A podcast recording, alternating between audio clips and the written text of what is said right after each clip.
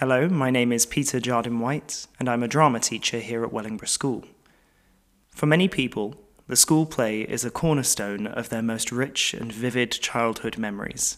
Whether or not a relationship with the performing arts continues into adulthood, it's hard to forget the butterflies, the shaky knees, the thrill of performing for friends, family, and teachers. What you're about to hear is a very different kind of school play an audio play, the first in a series of six, created by our Key Stage 3 Drama Club. Though they aren't about to step out onto wooden boards under brilliant hot lights, I know these students will be feeling the same anticipation, knowing that their art is about to meet its audience. Under the guidance of myself and my colleagues Rebecca Lamberton and Hanali Mystery, this fantastic cast of voice actors and Foley artists have created something which I think is truly magical. I hope you enjoy it.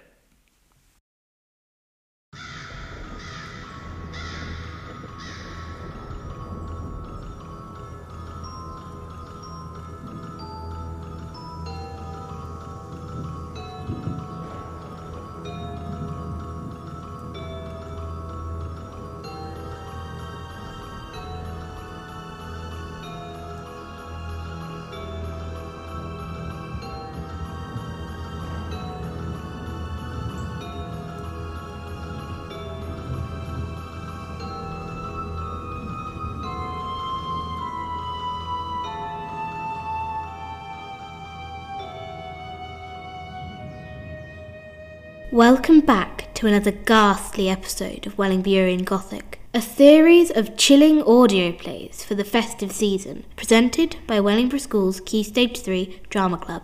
In this episode, you will hear a performance of The Old Portrait, adapted from the short story by Hume Nisbet, which was first published in 1896.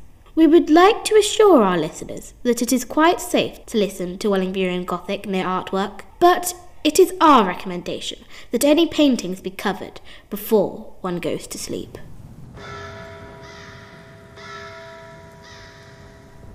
Old fashioned frames are a hobby of mine. I'm always on the prowl amongst the framers and dealers in curiosities for something quaint and unique in picture frames. I don't care much for what is inside them, for, being a painter, it is my fancy to get the frames first and then paint a picture which I think suits their probable history and design. In this way, I get some curious and I think also some original ideas. One day in December, about a week before Christmas, I picked up a fine but dilapidated specimen of wood carving in a shop near Soho. The gilding had been worn nearly away and three of the corners broken off. Yet, as there was one of the corners still left, I hoped to be able to repair the others from it. As for the canvas inside the frame, it was so smothered with dirt and time stains that I could only distinguish it had been a very badly painted likeness of some commonplace person. But as the frame was all right, I took the spoiled canvas along with it, thinking it might come in handy. For the next few days, my hands were full of work of one kind or another, so it was only on Christmas Eve that I found myself at liberty to examine my purchase, which had been lying with its face to the wall since I'd brought it back to my studio. Having nothing better to do, and not in the mood to go out. I got the picture from the corner, laid it on the table, and, with a sponge, basin of water, and some soap, began to wash it. Both the frame and the picture were in a terrible mess, and I used the best part of a packet of soap powder and had to change the water about a dozen times before the pattern began to show up on the frame. And the portrait within it asserted its awful crudeness, vile drawing, and intense vulgarity. It was the bloated, piggish visage of a publican, with a plentiful supply of jewellery displayed. The frame delighted me, and the picture satisfied me that I had not cheated the dealer with my price.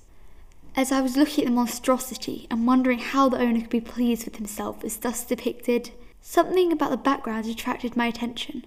A slight marking underneath the thin coating, as if the portrait had been painted over some other subject. It was not much, certainly, yet enough to make me rush over to the cupboard where I kept my spirits of wine and turpentine, and with a plentiful supply of rags, I began to demolish the publican ruthlessly, in the vague hope that I might find something worth looking at underneath. A slow process that was, as well as a delicate one, so that it was close upon midnight before the gold cable rings and vermilion visage disappeared, and another picture loomed before me. I gave it a final wash over, wiped it dry, and set it in a good light on my easel while I filled and lit my pipe, and then sat down to look at it. What had I liberated from that vile prison of crude paint? The bust and head of a young woman of uncertain age, merged within a gloom of rich accessories, painted as only a master hand can paint, who is above asserting his knowledge and who has learnt to cover his technique.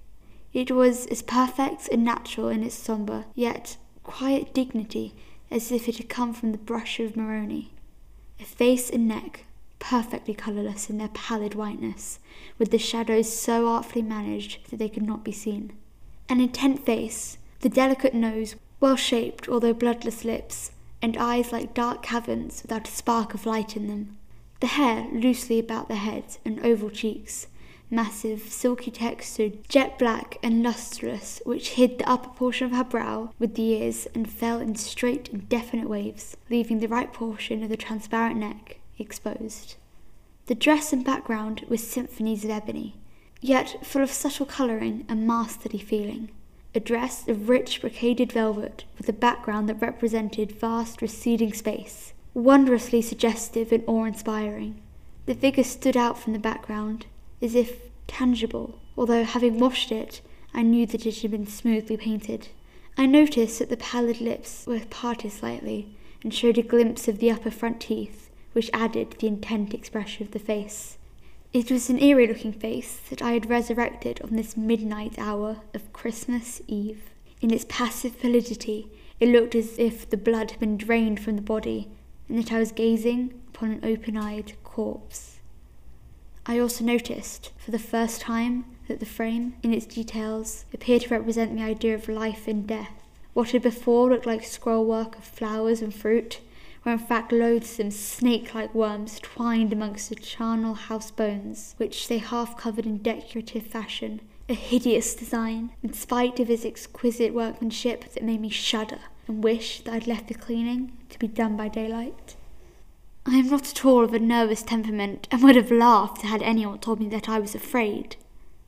And yet, as I sat here alone, with that portrait opposite me, in this solitary studio, away from all human contact, for none of the other studios were tenanted on this night, and the janitor had gone on his holiday, I wished that I had spent my evening in a more congenial manner, for in spite of a good fire in the stove and the brilliant gas, that intent face and those haunting eyes were exercising a strange influence upon me. I heard the clocks from the different steeples chime out the last hour of the day, one after the other, like echoes taking up the refrain and dying away in the distance. And still I sat spellbound, looking at that weird picture, with my neglected pipe in my hand and a strange lassitude creeping over me. It was the eyes that fixed me now, with the unfathomable depths and absorbing intensity.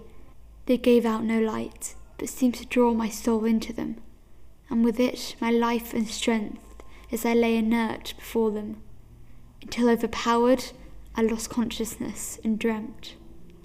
I thought that the frame was still on the easel with the canvas, but the woman had stepped from them and was approaching me with a floating motion, leaving behind her a vault filled with coffins. Some of them shut down, while others lay or stood upright and open, showing the grisly contents in their decaying and stained cerements.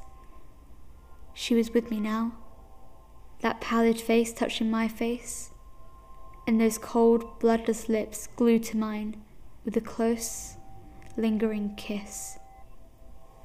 As I breathed, she seemed to absorb it quickly into herself, giving me back nothing, getting stronger as I was becoming weaker, while the warmth of my contact passed into her and made her glow with vitality. And all at once, the horror of approaching death seized upon me, and with a frantic effort, I flung her from me and started up from the chair, dazed for a moment and uncertain of where I was before consciousness returned, and I looked around wildly. The gas was still blazing brightly, while the fire burned ruddy in the stove. By the timepiece on the mantel, I could see that it was half past twelve. The picture and frame was still on the easel, only, as I looked at them, the portrait had changed. A hectic flush appeared to have bloomed on the young woman's cheeks, while her eyes glittered with life, and her lips were red and ripe looking, with a drop of blood still on another one. In a frenzy of horror, I seized my scraping knife and slashed out the vampire picture. Then, tearing the mutilated fragments out, I crammed them into my stove and watched them frizzle with savage delight. I have that frame still, but I have not yet had the courage to paint a suitable subject for it.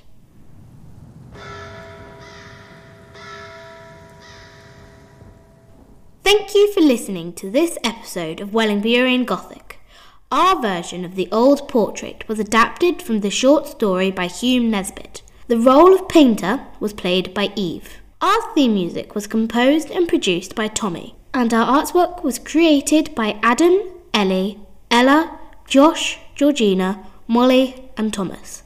This episode of Wellingburian Gothic was directed and produced by Mr. White, Mrs. Lamberton, and Miss Mystery, with assistance from Max. And I, of course, am your host, Georgina. Join us next week for another chilling Yuletide tale, if your nerves will allow it.